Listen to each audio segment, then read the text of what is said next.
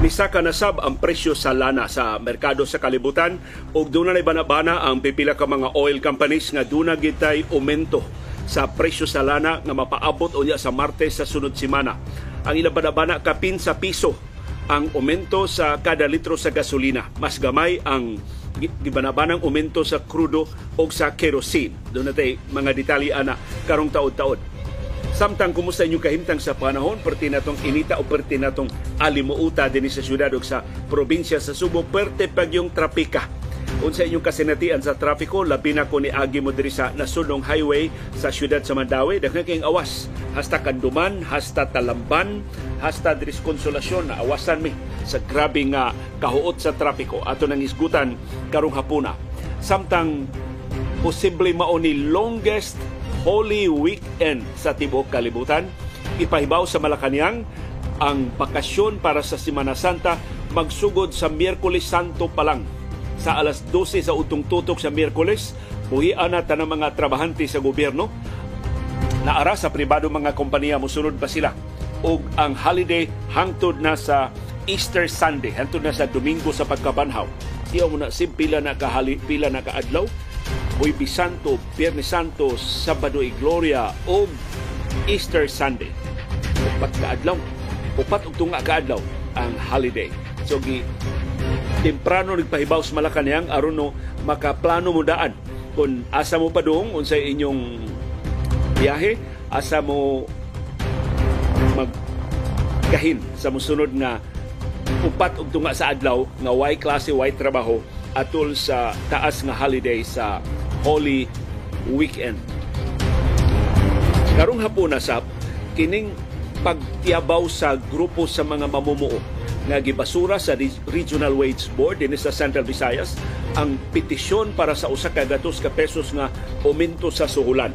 Mahitungod gihapon sa suhulan, si Senate President Mig Subiri niingon ang iyan yung umintuhan ang sweldo sa mga nurses. Otherwise, bubiya gid sila sa Pilipinas kay dili gyud makiangayon ang ilang mga suhulan o ang ilang mga benepisyo nga madawat dinhi kung ikumparar sa kadako sa ilang mga kadaghan sa ilang mga gimuhaton o sa kadako sa ilang responsibilidad. Pero doon na ba'y katakos ang pribado nga mga ospital nga mo sweldo sa mga nurses o makaambas-ambas sa ilang madawat sa ubang kanasuran or mo goodbye bunot na lang ta sa ato mga nurses kung sa may mahitabo sa ato mga pasyente o sa ato mga ospital kung biyaan na kita sa mga nurses kay di nakaagwanta sa kagamay sa suhulan o mga benepisyo dinhi sa ato.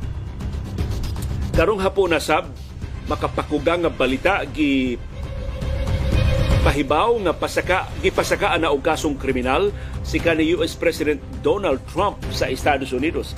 Madutlan man lagi ang mga kanhi leader sa ubang kanasuran sa kalibutan nganong dinis ato lisod man kay pagbukod sa mga dagkong opisyal sa gobyerno sa mga atraso nila sa balaod. Samtang ang kanhi primero ministro sa Malaysia nga si Najib Razak mapriso sab og 12 anyos kay gibasura na sa labong hukmanan sa Malaysia ang iyang katapusang petisyon sa pag-review sa iyang kaso ug anak sa kanhi diktador sa South Korea nangayo og pasaylo sa mga biktima sa iyang amahan. Nikumpisal siya ang iyang amahan kriminal nga dako ug nauwaw sila sa ilang pamilya sa gibuhat sa ilang amahan. Nganong dinis ato ang mga anak di man mo angkon sa mga atraso sa ilang amahan o pasiugda man hinog fake news nga paraiso ang Pilipinas atol sa diktadura sa ilang amahan. Sa may sayop ining nasura Ug doon tay update sa National Basketball Association o karong hapunan nangonsulta na sabta sa ChatGPT unsa may atong mahimo aron pag alkontra sa mga trolls ug sa fake news.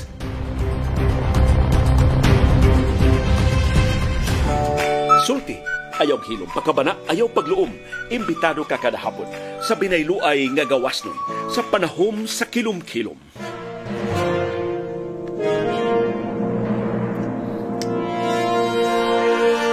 Live gikan diri sa Bukirang Barangay sa Kasili sa Konsolasyon nagtabisay among singot. Karong hapon na pertig yung inita pertig yung alimuota wa ko ka siguro maka tunga pa ko sa atong broadcast karong hapon kay gikan mi sa Cebu City perting trapika. Diri miagi sa Bantal kay perti man trapika sa nasudong highway sa siyudad sa Mandawi. Sus perti namong tanggunga kay ingon ako dikil kong kaabot sa atong Sibya karong hapon. Unsa inyong kaugalingong experience sa trafiko labi na kung gikan mo syudad sa Lapu-Lapu, gikan mo syudad sa Mandawi, gikan mo diri sa Konsolasyon o ang inyong destinasyon na igo gyud sa nasunong highway nga gi usab ang ruta sa mga sakinan kay ambot kanus pa ni maayo na hawa na ba kaha wa koy update nga nakuha gikan sa Mandawi City Government. Kinsay mga motorista nga nakaagi diha sa may skywalk duol sa Pacific Mall. Kanang skywalk sa tunga-tunga sa magikay flyover o sa Pacific Mall mo na dunay problema ni nagbitay ang usa ka dako nga bahin sa skywalk. Busa wa paagi og mga sakyanan sa ubos wa sa paagi og mga tao sa ibabaw. Hinaot nga naatimana sa labing dali nga panahon sa Department of Public Works and Highways kay maing babay man ni si Regional Director Daisy Toledo sa DPWH dinhi sa Central Visayas. Hinaot iya nang naatiman maatiman sa labing dali nga panahon. Pero pagpauli namo karong hapon sige partang huuta gihapon sa trafiko hastas bantal ni awas na hastas kanduman ang mga sakyanan. Di naman mo agi highway ari na mo agi sa mga short katanan nga mga agianan. Unya mas gamay bayaning mga laktod nga mga agianan? So mas naghuot ang mga sakyanan. Ug tanang mga motorista nga moagi sa siyudad sa Mandawi na apektuhan gyud. Og karong hapon na sab ang inyong mga views kamong mga viewers unsa inyong mga opinion unsa inyong mga huna-huna mo atong patalinghugan. Ang syudad ug ang probinsya sa Subo lapit ka init perti ka limuot mausab ni ang kahimtang sa Metro Manila o sa Tibok Luzon o dinhi sa Tibok Kabisayan pero mas alimuot dito sa Mindanao pure easterlies. Ang init ra nga hangin sa Pasifiko ang ilang mabatyagan. Dinis ato, gawa sa easterlies, doon na sabtay localized thunderstorms. So doon na tay kahigayonan sa pag-uwan o pagpanugdog o pagpangilat o posible gani nga doon pagbaha o pagdahili sa yuta atol sa severe thunderstorms. Karon arita ining taas kay holiday gipahibaw na sa Malacañang. Matod sa Malacañang, suspinsuho na ang trabaho sa tanang government offices sugod sa udtong tutok sa Miyerkules Santo, Abril 5. Aron magsugod na ang taas nga bakasyon sa Semana Santa.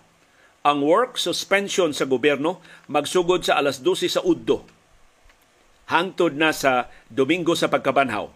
Matod sa Malacañang kini aron paghatag higayon sa tanang mga trabahante sa gobyerno sa pagbiyahe sa nakalilain nga mga rehiyon sa Pilipinas. So kini pagdasig sa holiday economics. Kini aron sad sa pagtimaan sa regular holidays sa Abril 6, Huwebes Santo, ug Abril 7 ang Biyernes Santo. Special non-working holiday sab ang Black Saturday and of course, why trabaho kay adlaw man Domingo ang Easter Sunday. So kung imong isumpay hilabihang taasa sa atong mga holidays karong weekend sa Holy Week. So, pagplano-plano na mo dahandaan kadtong dunay mga budget, ang way budget puyo lantas bay pero magplano ti alita og espesyal nga mga kalihukan uban sa mga sakop sa atong pamilya. Unsay itong mga mga kalihukan nga wa nato mapahigayon tungod sa kaapike sa atong panahon. Karon do na tay upat og tunga ka adlaw sa pag ngalugway o nga higayon nga magkaabot ang tanang mga sakop sa pamilya ug matuma na gyud ang atong na angan-angan nga mga lakaw sa una pa.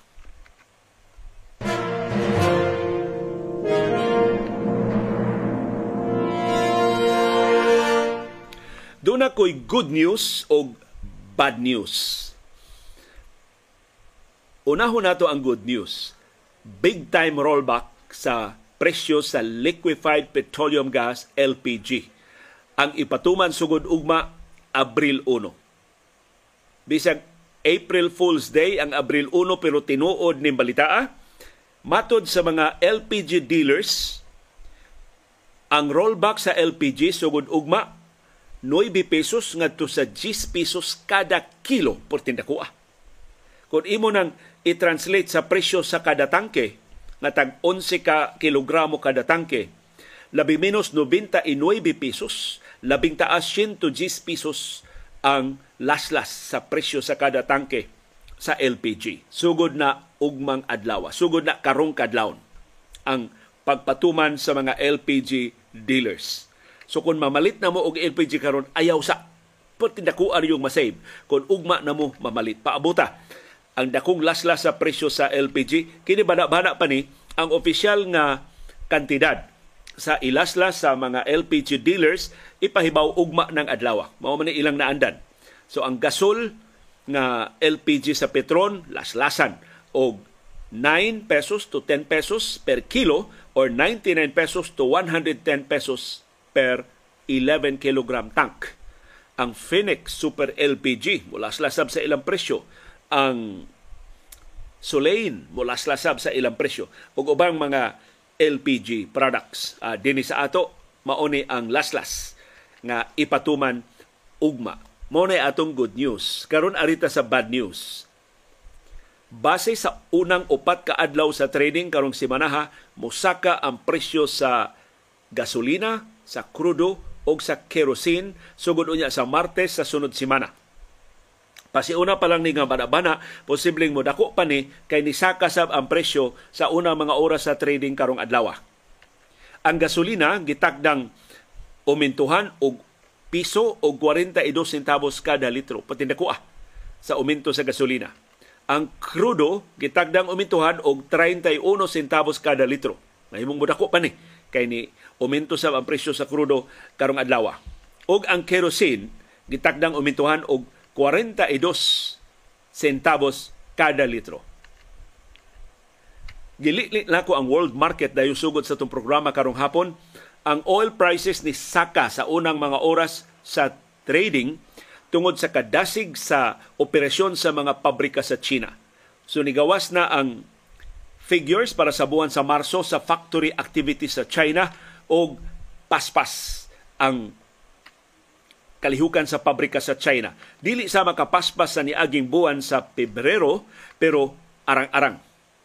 Ang manufacturing activity sa China padayon nga ni Saka bisag mas hinay siya kung ikumparar sa niaging buwan nga paspas gyud kayo mo mo kinapaspasan sud sa daghang katuigan bisag wa pa ang pandemya sa COVID-19.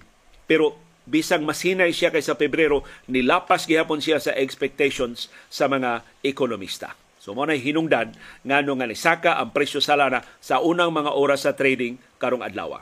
Punan pa sa padayong kabalaka nga magnihit ang kalibutanong supply sa lana tungod sa pagkaputol sa oil exports gikan sa Kurdistan region sa Iraq.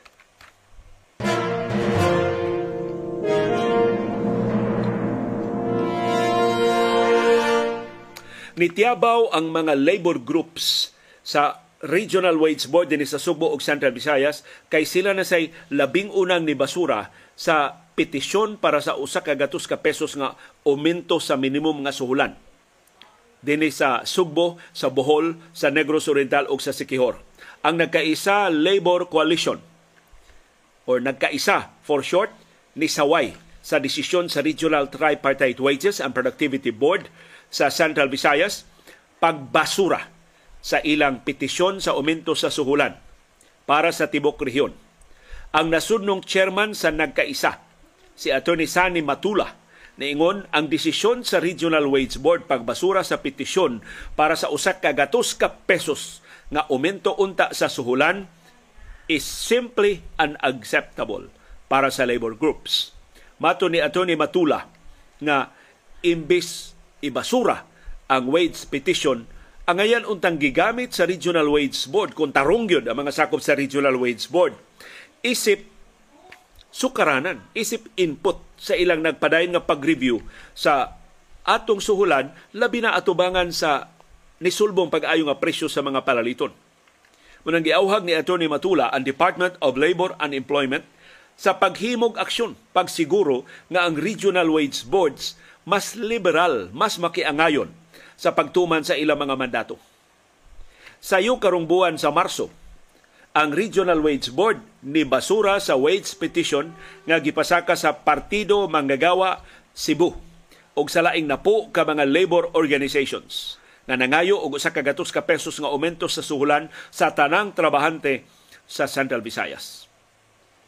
Katapusang aumento suhulan na dawat sa mga mamumuo dinhi sa Sugbo, Bohol, Negros Oriental ug Siquijor adto pang Mayo sa niaging tuig. Sa dihang ang Regional Wage Board sa Central Visayas niluwat og wage order nga nakatag og 31 pesos nga aumento sa basic wage para sa mga minimum wage earners. Ang labing yano nga pagkwinta unsay makiangayon nga aumento sa suhulan, tan-awon ang inflation rate. Ug paningkamutan nga ang aumento sa suhulan mas dako kaysa inflation rate. Otherwise, ang bisan unsang aumento sa suhulan lamyon ra sa mas taas nga presyo sa mga palaliton. Pero unsaon taman, di man tagkapaabot gud og kaangayan sa mga regional wage boards. Kay ang ila ang membership lagi sa regional wage boards mo ay anomaluso. Supposedly, duha ang representante sa labor, duha ang representante sa management. The rest, kanang totoo, kay pito man na sila tanan, mga government representatives. Pero ang nahitabo, kasagarang botasyon mo resulta gyud sa 4-2. Upat mo dapig sa management, duhara ang modapig sa labor. Kinsa man ang laing duha ka mga boto permanente adto sa management. Ang boto sa DTI, Department of Trade and Industry, ug ang boto sa National Economic and Development Authority, NEDA. Kanunay mga sila mudapig sa management kay di kurbata man na ang mga constituents sa DTI o sa NEDA. Di man na mo ipon sa mga kargador sa pier. Di man gani, wa mga katultul asa ng hak-hak sa lubi, natultulos mga manananggot ang bugtong untang representante makasabot sa mga mamumuo mao ang regional director sa Department of Labor and Employment nga mao'y chairperson sa Regional Wage Board. Pero ubos sa lagda, makabotar lang ang chairperson kung dunay tay. Nya di man gin magtabla. Dos botos naman gyud ang labor, kwatro botos man gyud ang management. Ang angayan jombong kagon ang Regional Wage Board. Og ibalik ngadto sa Kongreso kay iya man ni sa Kongreso gidelegate ra man ngadto sa mga regional wage boards ang gahom pagsubli o pagtakda sa labing makiangayon nga suhulan.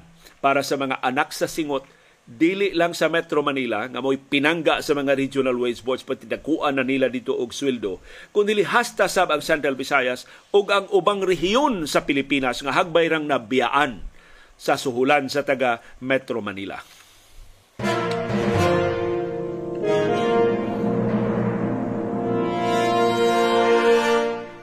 Sa iyang bahin, ug inanay nang nibalik akong bilib ni Senate President Mig Subiri, gibarugan gyud niya nga ang bugtong paagi atong mapugngan ang atong mga nurses ug ang uban nato nga mga mamumuo. Aron di sila mulangyaw sa ubang kanasuran, dili nila biyaan ang atong mga ospital ug ang atong mga industriya mao ang paghatag nila og mas dako nga sweldo.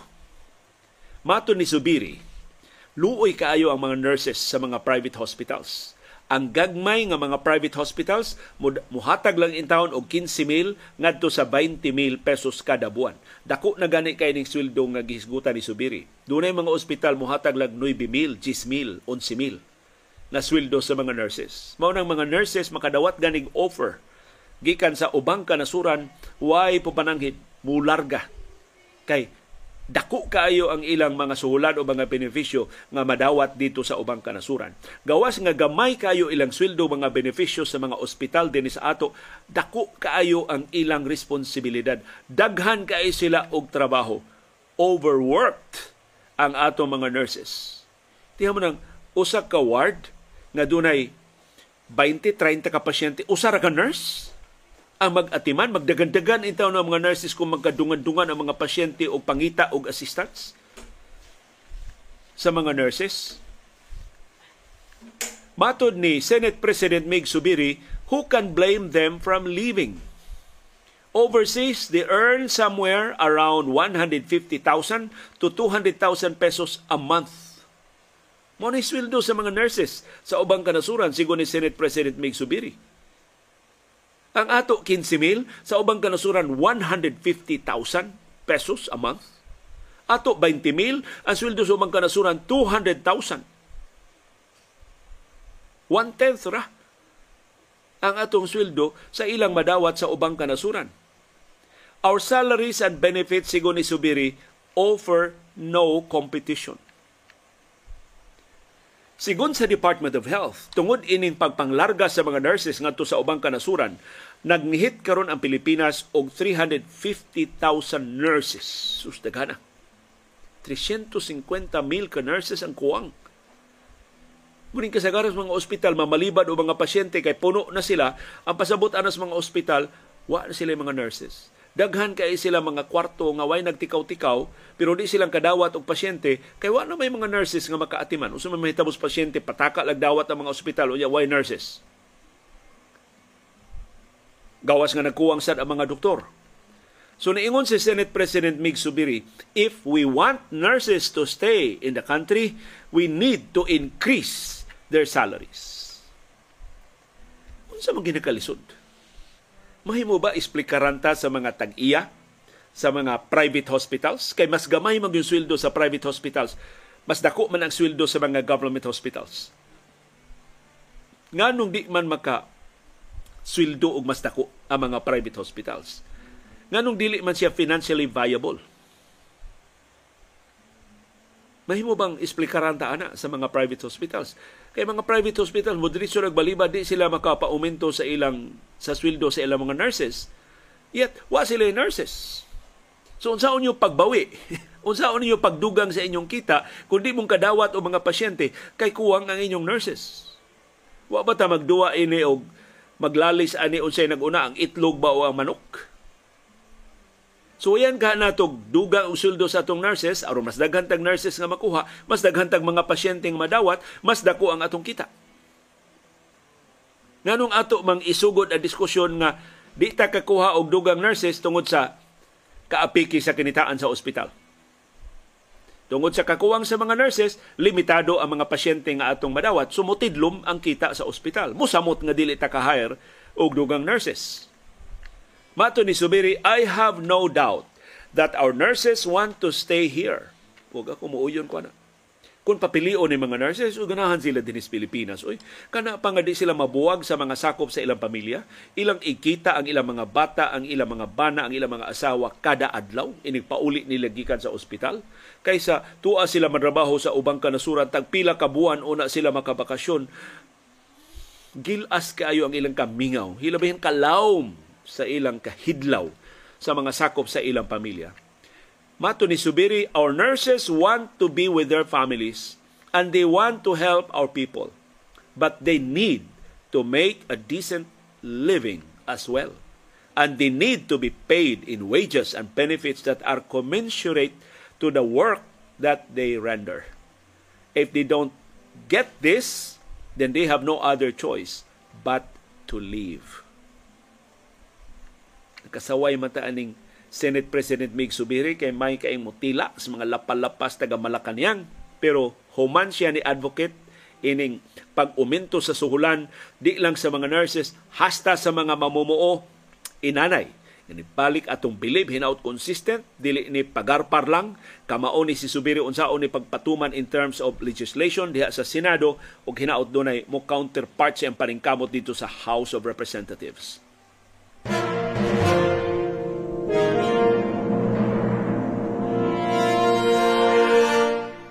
Og ni ay good news para sa ato mga senior citizens. Ang Department of Interior and Local Governments niluwat og bag-ong memorandum circular nga nagsubli pagklaro nga ang pagpatuman sa Republic Act 7432 o ang Senior Citizens Act nga nagsugo nga ang senior citizens wa magkinahanglan nga magparehistro isip mga botante aron makakuha og mga benepisyo gikan sa mga local government units. Matod sa DILG, mao ni ang sugo sa balaod. So kanang requirement nga kinahang registered voter ang senior citizen una siya makakuha og financial assistance sayop na kalapasan na sa balaod. Ang DILG na ha mo nagsulti ini. Dili ordinaryo nga opisyal sa grupo sa mga senior citizens. Ang DILG na nga maoy overall supervisor sa tanang mga syudad, tanang mga lungsod, tanang mga probinsya, tanang mga barangay. Tanang LGUs are directly under the Department of Interior and Local Governments. O karon gi-reinforce sa Memorandum Circular unsay gisulti sa Senior Citizens Law. Ubos sa RA 7432 nga giusab sa RA 9257 o 9994 ang mga senior citizens sa 60 anyos pataas entitled og 20% nga diskwento sa tanang baligya, sa tanang produkto o serbisyo sa mga establishmento. Akong basahon sa in English. Filipinos senior citizens 60 years and above are entitled to a 20% discount on goods and services from all establishments entitled sab ang mga senior citizens sa government assistance on employment, education, health, social services, housing programs, access to public transportation, and incentive for social care o social pension. Maapil ini ang financial assistance sa mga local government units. So, doon na pagani mayor doon na pagani local officials mo insister nga kilang rehistrado mong botante una mo maka-avail sa financial assistance sa mga local government units, palihog in na sila. Nga mauni ang sugo sa memorandum circular sa DILG isuwat palihog ang numero. Memorandum circular number 2023-045 nga nagsubli nga ang entitlement sa mga senior citizens ini mga benepisyong gitakda sa balaod. Apil na ang financial assistance sa mga local government units, mahimo nilang madawat bisag dili sila rehistrado nga mga botante. Matod sa DILG, ang bugtong ipakita sa mga senior citizens maorang ilang proof of residence na naa sila magpuyo anang barangaya o anang syudara o anang lungsura. Barangay certification o government identification nga naglakip sa ilang address, sa ilang pagkubra, sa ilang mga benepisyo. Hibaw mo kinsay nakapalugwa ining memorandum circular sa DILG ang inila nga senior citizen advocate nga si Attorney Romulo Makalintal. May laking abogado sa eleksyon o tinuuray nga nakigbisog para sa mga senior citizens ni suwat siya sa DILG. Iyang gipadayag ang iyang reklamo na pipila ka mga local government units ni hikaw sa mga senior citizens sa ilang mga benepisyo tungod lang kay wa sila marehistro isip mga botante.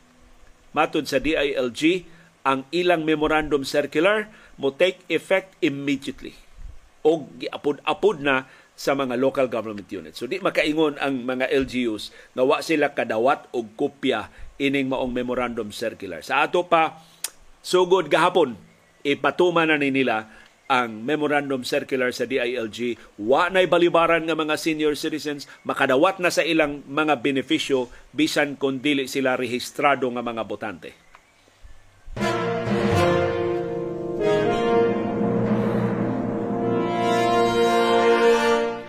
Ug tanawa ragod ang sense of accountability sa ubang kanasuran. Bisan ang labing tag-as nila mga opisyal manubag sa balaod. Sukwahi din sa ato. So mauni ang atong segment nga atong uluhan og sana all. Si kanhi US President Donald Trump pasakaan o mga kasong kriminal. Usa ka grand jury sa New York nibotar karong adlaw pagpasakag mga kasong kriminal batok ni kanhi US President Donald Trump tungod ni sa sekreto niyang bayad sa usa ka porn star aron taguon ang ilang relasyon. Si Trump tungod ini mga kasong kriminal nga ipasaka batok niya makahimo og kasaysayan. Siya labing una nga presidente sa Estados Unidos nga mag-atubang og mga kasong kriminal ang mga kasong kriminal ipasaka under seal sa Manhattan District Attorney's Office. Mosite ni upat ka mga atraso ni Trump. na sentro sa iyang pagbayad sa porn star nga si Stormy Daniels nga iyang gikarelasyon pila ka tuig na ang nilabay. Si Stormy Daniels nakadawat og 130,000 US dollars pila ka semana sa wa pa ang eleksyong presidensyal sa Estados Unidos atong 2016. Ang kondisyon sa bayad nga dili siya magpa-interview, dili siya manabi, di siya mutug-an sa publiko sa ilang sexual encounter usa ka dekada ang nilabay. Sa pa 2006 ang ilang sexual relations. Kanhi abogado ni Trump nga si Michael Cohen ni testify atubangan sa grand jury og nitugan nga niadtong 2019 nga iyang gibayran si Stormy Daniels as kaling unang testimonya gikas abogado kay gisugo siya ni Trump o gi-reimburse siya ni Trump sa iyang bayad. So ang kwarta gibayad ni Stormy Daniels, iya ni Cohen, pero giulian siya ni Trump. Matod sa mga prosecutors, ang mga cheque sa bayad ni Stormy Daniels o ang reimbursement wa marehistro. O ang jury giingnan na kabahin kini sa cover-up. So doon nagituyo si Trump paghilom atong iyang bayad ni Stormy Daniels ang tuyo mao ang pagtabon sa posibleng issue batok ni Trump atol sa election campaign. Pinagi sa paglubong sa kalimot ining maong iskandalo. Ang investigasyon sa New York mo'y labing una nga ni resulta og mga kasong kriminal. Dunay laing tutupa ka mga investigasyon nga giatubang si Trump. Nagatubang siya siya og felony investigation sa Georgia tungod sa iyang pagsuway, pagpanghilabot sa resulta sa eleksyon ni adtong ni aging 2016. Diyang napildi siya ni US President Joe Biden. Nagatubang sab siya og mga kasong kriminal dito sa Washington DC tungod sa pagrayot sa iyang mga dumadapig ni atong Enero 6, 2021 aron balihon ang desisyon sa pagdaog ni Biden aron magpabilin pa si Trump sa katungdanan ni kontak na ang Manhattan District Attorney's Office sa mga abogado ni Trump aron paghikay sa iyang surrender. Human siya pasakai o mga kasong kriminal. Si Trump masaligon nga kini mga kasong kriminal makapasamot lang ni sa iyang popularidad, makapasamot ning paglapad sa iyang suporta sa publiko kay modagan siya magpagbalik pagka-presidente sa eleksyon unya sa 2024. Susuwayan ni Trump paggamit kining iyang indictment para sa iyang bintaha, pagpasuko sa iyang mga dumadapig aron nga makabalik siya sa White House. Ang iyang pasangil gigamit sa pamulitika ang justice system aron sa pagpahilom niya. Ang mga Republicans nga nasuko na pag-ayo ni Trump way laing nahimo ni suporta sila ni Trump tungod ining mga kasong kriminal nga gipasaka batok niya Kasaliga mga tinubdan sa Washington Post ug sa New York Times, niingon si Trump nakugang.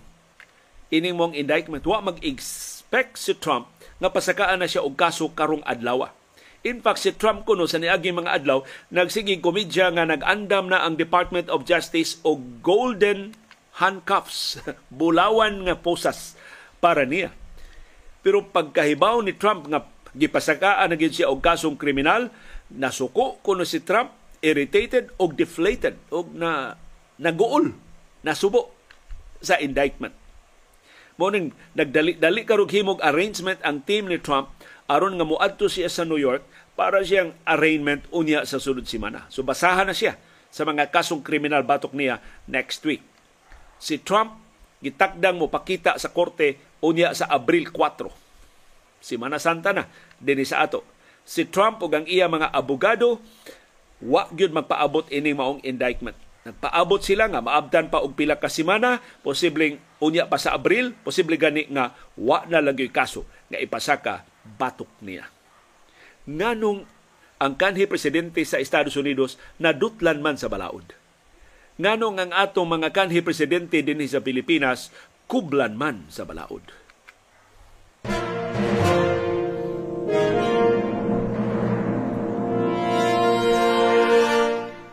Ni ay laing head of state nga nadutlan sab og balaod. kahinumdum patiyali mo sa primero ministro sa Malaysia nga si Najib Razak kinsa na priso kay nasakpan nga mo'y utok sa iskandalo pagkawat sa dakong katigayunan sa Malaysia. Katong ilang pariha aning Maharlika Investment Fund sa Malaysia. Mao na usa sa mga reservations nga dili ito mag Maharlika Investment gikawat nga sa Malaysia nga mahimong gukdo ng ilang mga leader. Dinhi pagka sa ato. Nga kung gamhanan ka di ka madutlan sa balaod, ang labing bag-ong balita mahitungod sa kaso ni Najib Razak wa tuyuan na atol sa indictment ni Trump dito sa Estados Unidos. Ang Korte Suprema sa Malaysia ni basura sa petisyon ni Najib Razak sa pag-review sa iyang pagkakonbikto sa kasong pagpangawkaw sa multibilyones dolyares nga iskandalo sa state fund nga 1MDB. Tungod ini, formal nang natapos ang maniobra ni Najib paghagit, pag-challenge, pagbalitok sa iyang guilty verdict. Nahukman naman ni siyang guilty, ug mao ni nakangilngig sa Malaysia ha. Ang husay sa kaso ni Najib Razak pila ra ka buwan. Dinhi sa to siyam siyaman tagpaabot una mapahigayon ang husay una mapakanaog ang desisyon sa base sa merito sa kaso. Si Najib mao labing unang Malaysian Prime Minister nga napriso tungod sa iyang pagkakonbikto sa pagpangawkaw. Ang Federal Court sa Malaysia ni patigbabaw sa iyang guilty verdict og sa 12 katuig niyang sentensya nga mapriso. Si Najib, 69 anyos, dili na makapasaka og lain pang petisyon sa Korte Suprema dito sa Malaysia. Lahi din sa ato Hantod karon naa pang mga kasong mil nagisipag dribble sa Sandigan Bayan, sa Court of Appeals o sa Korte Suprema. Pero si Najib Razak wa pa kawad paglaom nga makalikay sa iyang pagkapriso. Ni-apply siya og royal pardon. Dato pa iyang angkunon ang tanang sa batok niya basta hatagan lang siya og pasaylo sa hari sa Malaysia. Kung maluoy ang hari sa Malaysia niya, mahimong makalingkawas si Najib Razak nga di siya maka serbisyo sa kinatibuk ang 12 katuig niya nga pagkapriso. Nganong nadutlan man sa balaod ang kanhi primero ministro sa Malaysia. Nganong ang atong labing dagko nga mga opisyal din sa Pilipinas tagula to sa mga ngan nga Gloria Macapagal Arroyo, Juan Ponce Enrile o Rodrigo Roa Duterte mura mag-exempted sa mga balaod.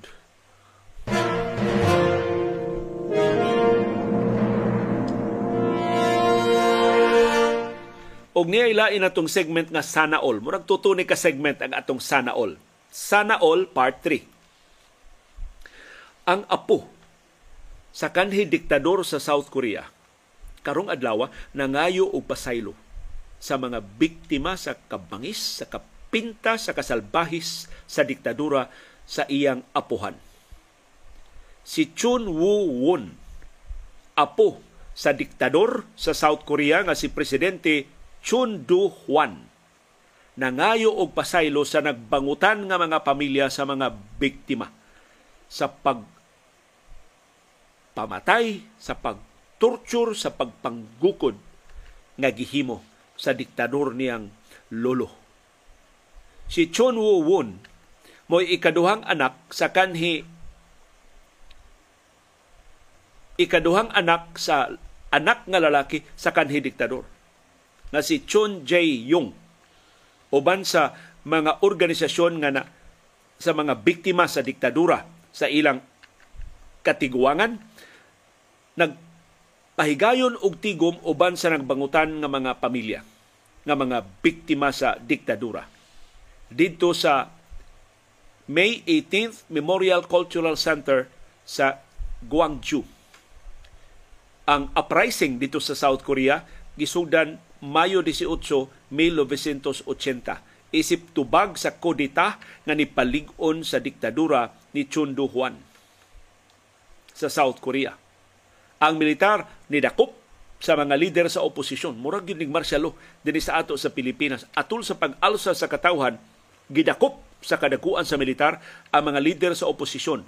Giseraduan ang tanang kolehiyo ug universidad giban ang tanang politikanhon nga mga partido gisensor ang mga sakop sa media kinamananghid na sa gobyerno sa di pa mo publikar ang mga newspapers sa di pa mo sibya ang mga radio o TV stations o gigamitan og puwersang militar aron sa pagdugmok sa mga protesta sa katawhan sa South Korea. Gipatay o gitorture ang gatusan kakatawhan sa South Korea. Kining batanon nga si Chun, ang apo sa diktador nga si Chun Do-hwan, niingon ang iyang apuhan nga si Chun Do-hwan was a criminal, a murderer. Biha, munisulti sa apo. Ang akong apuha, akong apuhan nga si Chun Do-hwan, kriminal ug mamumuno and a member of the family who committed a very serious crime. Sus, kung niyo siya ang akong pamilya, mo'y responsable sa seryoso nga mga krimen atol sa pagprotesta sa katawhan sa South Korea. Iyang gipasalamatan ang mga biktima nga naminaw niya. Tanawa ra. Tinis ato di gani mo angkon og kasalanan. Maanak man, maapuhan man sa diktador iyang pasalamatan ang katawhan nga gihatagan siya sa precious opportunity to an ugly sinner like me. Na inyo kong gipaminaw, akong nga laksot nga makasasa. Kagilngi ka sa taga South Korea. Ipadayag siya siyang sinsiro nga paghinulsol. Na mat, ngiangko niya na uwahi na. Matod niya, I know there are many victims I am sorry to the extent that I recognize that my coming has hurt you. Kamong gisakitan nga nung nagpakita nangahas ko pagigsulti ninyo ngayo kog pasaylo and thank you for giving me a precious opportunity.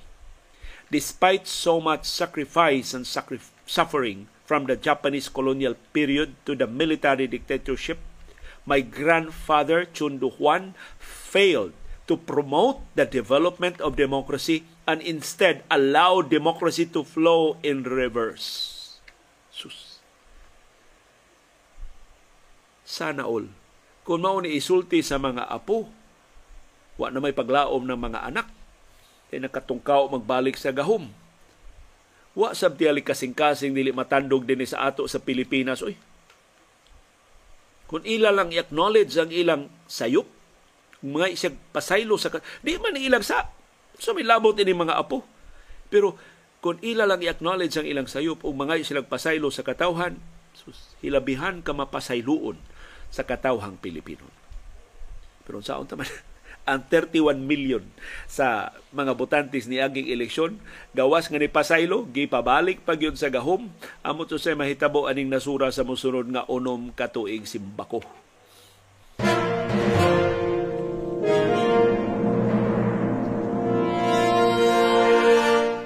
Og ni ana ang resulta sa duha ra gyud kadua sa National Basketball Association pero ang unang duwa labihan ka importante tali ni sa duha ka labing maayo nga team sa NBA karon ang Boston Celtics ug ang Milwaukee Bucks nga nag-ilog sa pag-angkon sa liderato sa Eastern Conference dayong playoffs sa NBA. Nidaog ang Boston Celtics 140 batok sa Milwaukee Bucks 99. Grabihang lubunga, 45 puntos ang lubong sa Bucks sa Celtics. Si Jason Tatum, wa gid ang anga ni kombinar ni Jalen Brown ni nakahimo silang 70 puntos sa pag dugmok nila sa Milwaukee Bucks. One-sided ang ilang panagsangka sa labing maayong mga teams sa NBA. Si Tatum nakapasod og wow ka three-pointers og kinatibuk-an nga 40 puntos pagpangu sa kadaugan sa Celtics. Si Jalen Brown dunay 30 puntos. Ug ang Milwaukee wa gyud makahigayon sa pag bows sa Celtics. Ang kapildihan sa Milwaukee Bucks maoy dakong tamparos sa bisan unsang ambisyon sa Bucks nga si pag pangangkon nga sila labing maayo nga team sa Eastern Conference. Bisag dako ang kahigayon ng Milwaukee mo number one pero napamatud-an sa Boston Celtics kinsay mas maayo nga team kung sila ang magsakbang. Duha ra ka ang gintang sa duha ka teams, duha ra kadua ang labaw sa box batok sa Celtic samtang lima ka regular season games na lang ang nahibilin. Si Yanis Antetokounmpo mo nangu sa napildi nga box uban ang iyang mingaw kaayo nga 24 puntos. Samtang sa lain duwa ang New Orleans Pelicans ay daog batok sa Denver Nuggets 107-88. So, lubong sab. Pero wa makaduwa si Nikola Jokic. Ang higante sa Nuggets si Brandon Ingram nakahimog 31 points ug 11 rebounds ug napo ka assists. Triple-double sa pagpadaog sa Pelicans batok sa Nuggets nga daghan kaayong mga injuries. Ang ikaduhang triple-double ni Ingram sa regular season nakatabang sa Pelicans sa pakigtabla sa 7th place sa Western Conference uban sa Minnesota Timberwolves. Ayay, mukuyaig ani ang Los Angeles Lakers. Matagak ang Los Angeles Lakers. Pero makasud gihapon sa play-in uh, tournament. Tungod ining kadaugan sa New Orleans Pelicans.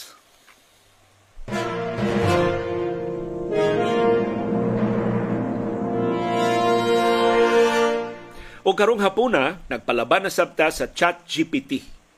Unsa may mga mahimo nato aron pag-alkontra sa mga trolls o sa fake news. By the way, kung doon na mo'y mga pangutana, gusto niyo pangutana sa chat GPT, i-text lang na nako, i-chat lang na nako, ato na ipangutana sa chat GPT, ang ato lang nga marelevansya sa balita. Di kay mo diretso lang ta hisgot og issue nga wa maapil sa mga balita. So karon, Aniya ang mga tips sa chat GPT batok sa mga trolls o sa fake news. Of course, nahibawan na ni nato, pero maayo kayong pagka-organisar sa chat GPT. Umay kayo niyang pagkapasabot. Number one, verify the source. The source. Always check the source of the information before sharing it. If the source is unreliable, it's, un- it's likely that the information is fake. Number two, fact check Use fact-checking website to verify the information. Some reliable fact-checking websites are Snopes, S-N-O-P-S, factcheck.org, and PolitiFact. Number three, avoid sharing emotional responses. Trolls often try to provoke an emotional response. Instead, respond with facts and logic. So ayaw pa pagking-away. Ayaw ka emotional. Number four, engage in respectful dialogue. Avoid getting into a heated argument with trolls or those who spread fake news. Engage in respectful dialogue to help them understand the facts. Number five, report fake news. So kung di na mada, i-report. Report any fake news you come across on social media platforms. Most social media platforms have a feature for reporting fake news. Number six, educate yourself. Keep yourself informed and educated about current events and issues. This will help you recognize fake news and trolls more easily. Number seven, share reliable sources. Share news and information from reliable sources. This will help combat the spread of fake news. So, unsa may reliable sources? Kana mga legitimate news organizations, Inquirer.net, gmanews.com ba? abscbnnews.com philstar.com kanang mga legitimate nga mga news organizations. Number eight, use critical thinking. Develop your critical thinking skills to assess the accuracy of the information. Ask questions, check sources, and verify before accepting any information as true. Money critical thinking. Number nine, use multiple sources. Don't rely on a single source for information. Use multiple sources to cross check the information and ensure its accuracy. Number 10, check the date. Fake news often circulates repeatedly, so check the date of the article or post before sharing it. If the information is outdated, it's likely fake. Number 11, beware of clickbait headlines. Clickbait headlines often exaggerate or misrepresent the information to attract clicks. Read the entire article before sharing it. Number 12, be aware of your biases. Everyone has biases, but they can affect your judgment and make you more susceptible to fake news. Be aware of your biases and seek out diverse viewpoints. Number 13, don't engage in personal attacks. Trolls often resort to personal attacks to distract from the issue at hand. Don't engage in personal attacks and stay focused on the facts. Number 14, encourage critical thinking. Encourage others to develop their critical thinking skills and to question the information they receive. Number 15, use humor. Sometimes humor can be an effective way to counter trolls and fake news. Use humor to point out the absurdity of fake news or to disarm trolls. May Nick tahali ini. Number 16, use social media responsibly. Social media is a powerful tool for spreading information, but it can also be a breeding ground for fake news and trolls. Use social media responsibly by verifying the information before sharing it and by reporting any fake news or trolling behavior. Number 17, support independent media. Independent media outlets often provide more balanced and accurate reporting than mainstream media. Support independent media by subscribing to their publications or by sharing their content. Sa way dapig-dapig kining atong programa makategorize nga independent media. Kay wa man tay employer. Number 18, check the author's credentials. Check the author's credentials before sharing an article. If the author is not an expert in the field, it's likely that the information is not accurate. Number 19, don't be afraid to ask for help. If you're not sure whether a piece of information is accurate, don't be afraid to ask for help. Pangayo tabang. Pangayo og explanation sa mga makamao. Number 20, reach out to a trusted friend, family member, or expert for their opinion. Number 21, use reputable search engines like Google or Bing to search for information. These search engines are more likely to provide accurate results than less reputable ones. Number 22, check the comment section. Trolls often leave comments in the comment section of articles or social media posts. Check the comment section for any suspicious behavior or fake news. Number 23, be skeptical of sensational claims. Be skeptical of claims that seem too good to be true or too sensational to be accurate. These claims are often exaggerated or fabricated. Number 24, encourage media literacy. Encourage media literacy among your friends and family. Teach them how to recognize fake news, how to fact check, and how to avoid trolls. Number 25, use credible sources. Murag na balik-balik na no. Use credible sources for information such as government websites, peer-reviewed journals, and reputable news outlets. These sources are more likely to provide accurate information than less reputable sources. Number 26, stay informed. Stay informed about current events and issues by following reputable news sources and reading widely. This will help you to recognize fake news and to form your own opinions based on accurate information. Number 27, take responsibility for your actions. Take responsibility for your actions online. Don't spread fake news or engage in trolling behavior and encourage others to do the same. Number 28, use common sense. Use common sense when evaluating information. If a claim seems too outlandish or improbable, it's likely fake. Number 29, verify images and videos. Fake news often includes manipulated or misleading images and videos. Verify the authenticity of images and videos by using reverse image search tools or by consulting reputable sources. Number 30, be wary of anonymous sources. Anonymous sources may not be reliable, so be wary of information that relies solely on anonymous sources. Number 31, Don't feed the trolls. Don't engage with trolls as this can encourage this, their behavior.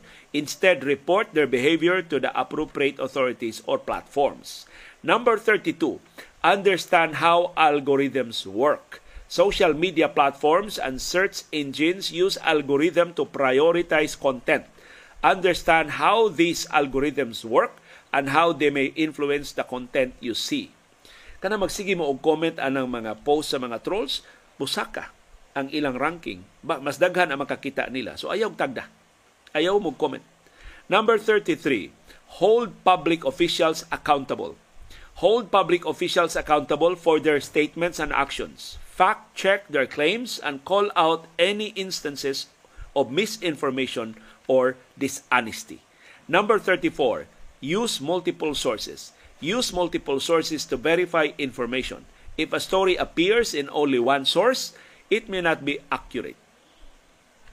So, sa amo sa training namo sa news writing sa una giingnan mi use at least two independent sources. Independent in the sense nga ang imong second source dili dependent sa first source. Dili sila related. Kinahanglan nga lahi ang imong tinubdan sa mga balita. Duha ka independent sources sa di pa ka mo, mo balita so do na joy certain amount of verification kasagaran karon gud sa mga post sa social media wa na anang maong proseso ug mao na nga susceptible kay ta sa fake news.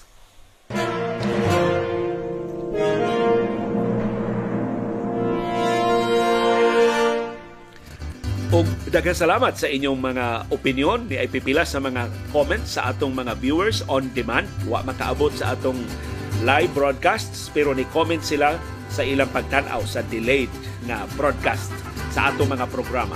Si Kayin Dunay buyag sa trapiko karong adlaw. Puira buyag ang traffic ganina from Jollibee Consolacion to Kanduman. One hour.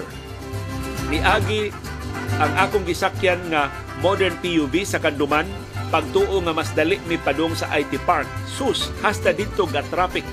Two and a half hours ang total nga oras sa biyahe. Grabe Konsolasyon to IT Park, two and a half hours. Among kaugalingon kasi natian ni Iris kay dito man siya siyang board meeting sa Cebu Women's Club. Inquires mo, shortcut kita ni Ars kay kung mo kita sa usual, di gid ka kaabot sa imong meeting. So the shortcut ni, ako lang gipapiyong sa Iris kay hindi man siya ganahan ang ibang magsimi og tuyok-tuyok ining gagmay kay daan at kaluoy Dios nakaabot mi sa iyang meeting dito sa Cebu Women's Club.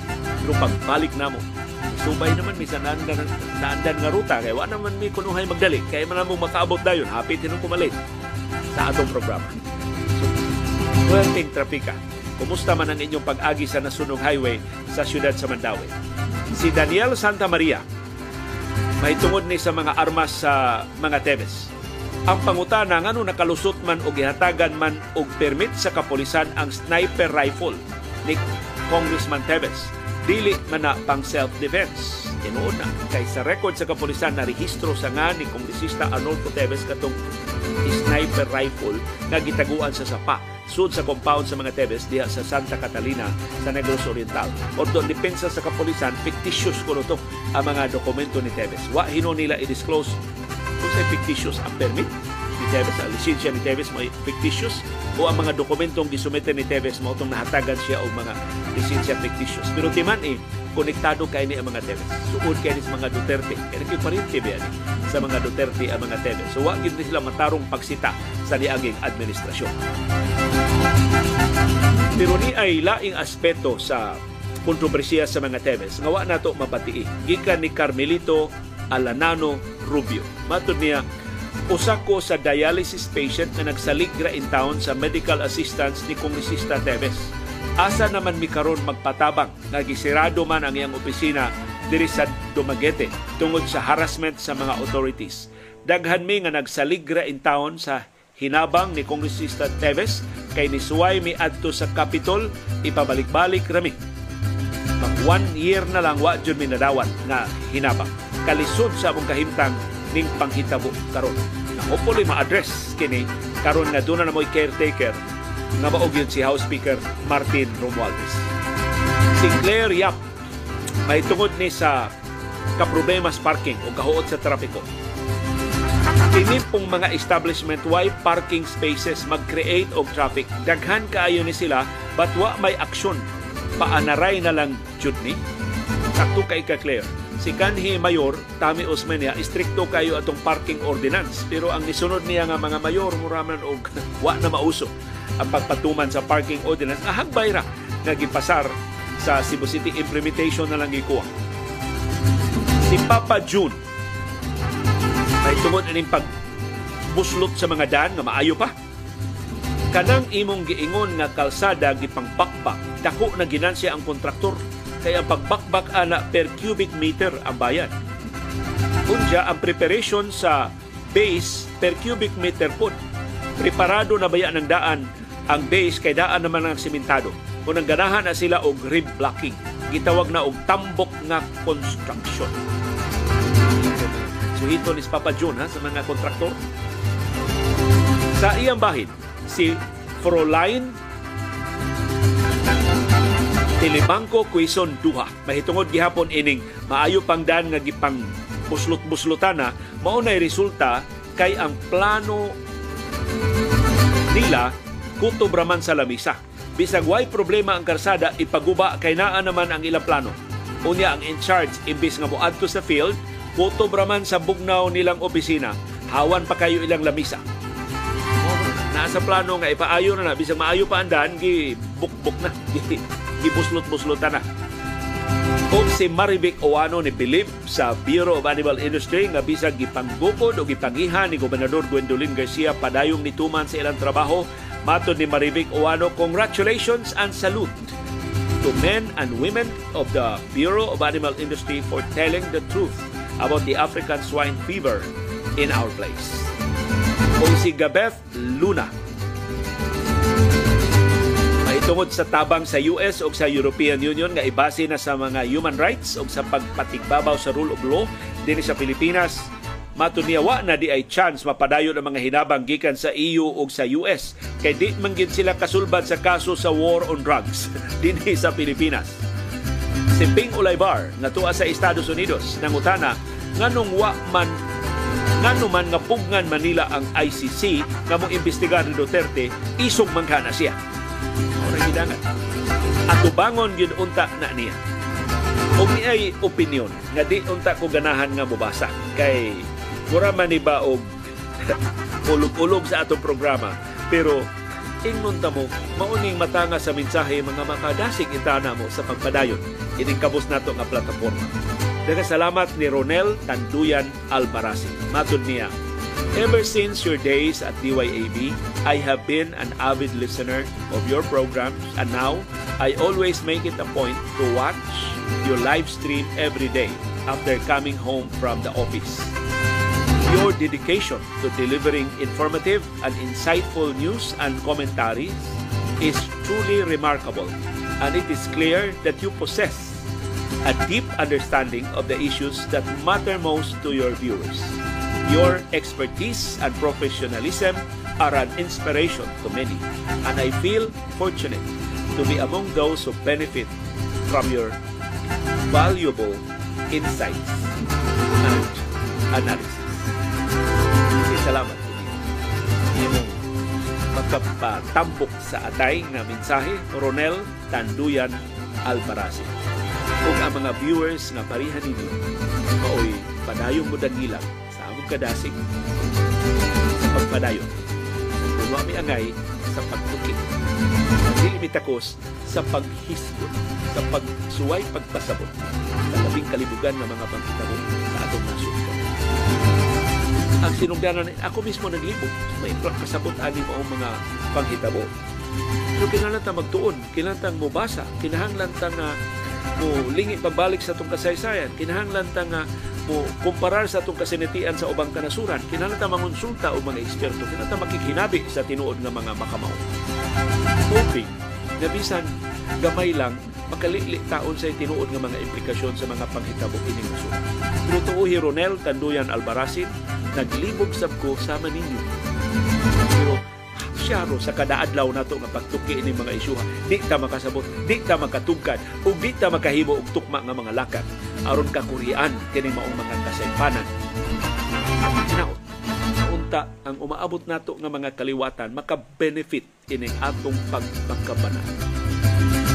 Kung maghilom ta, kinsa naman lay pagsama-sama.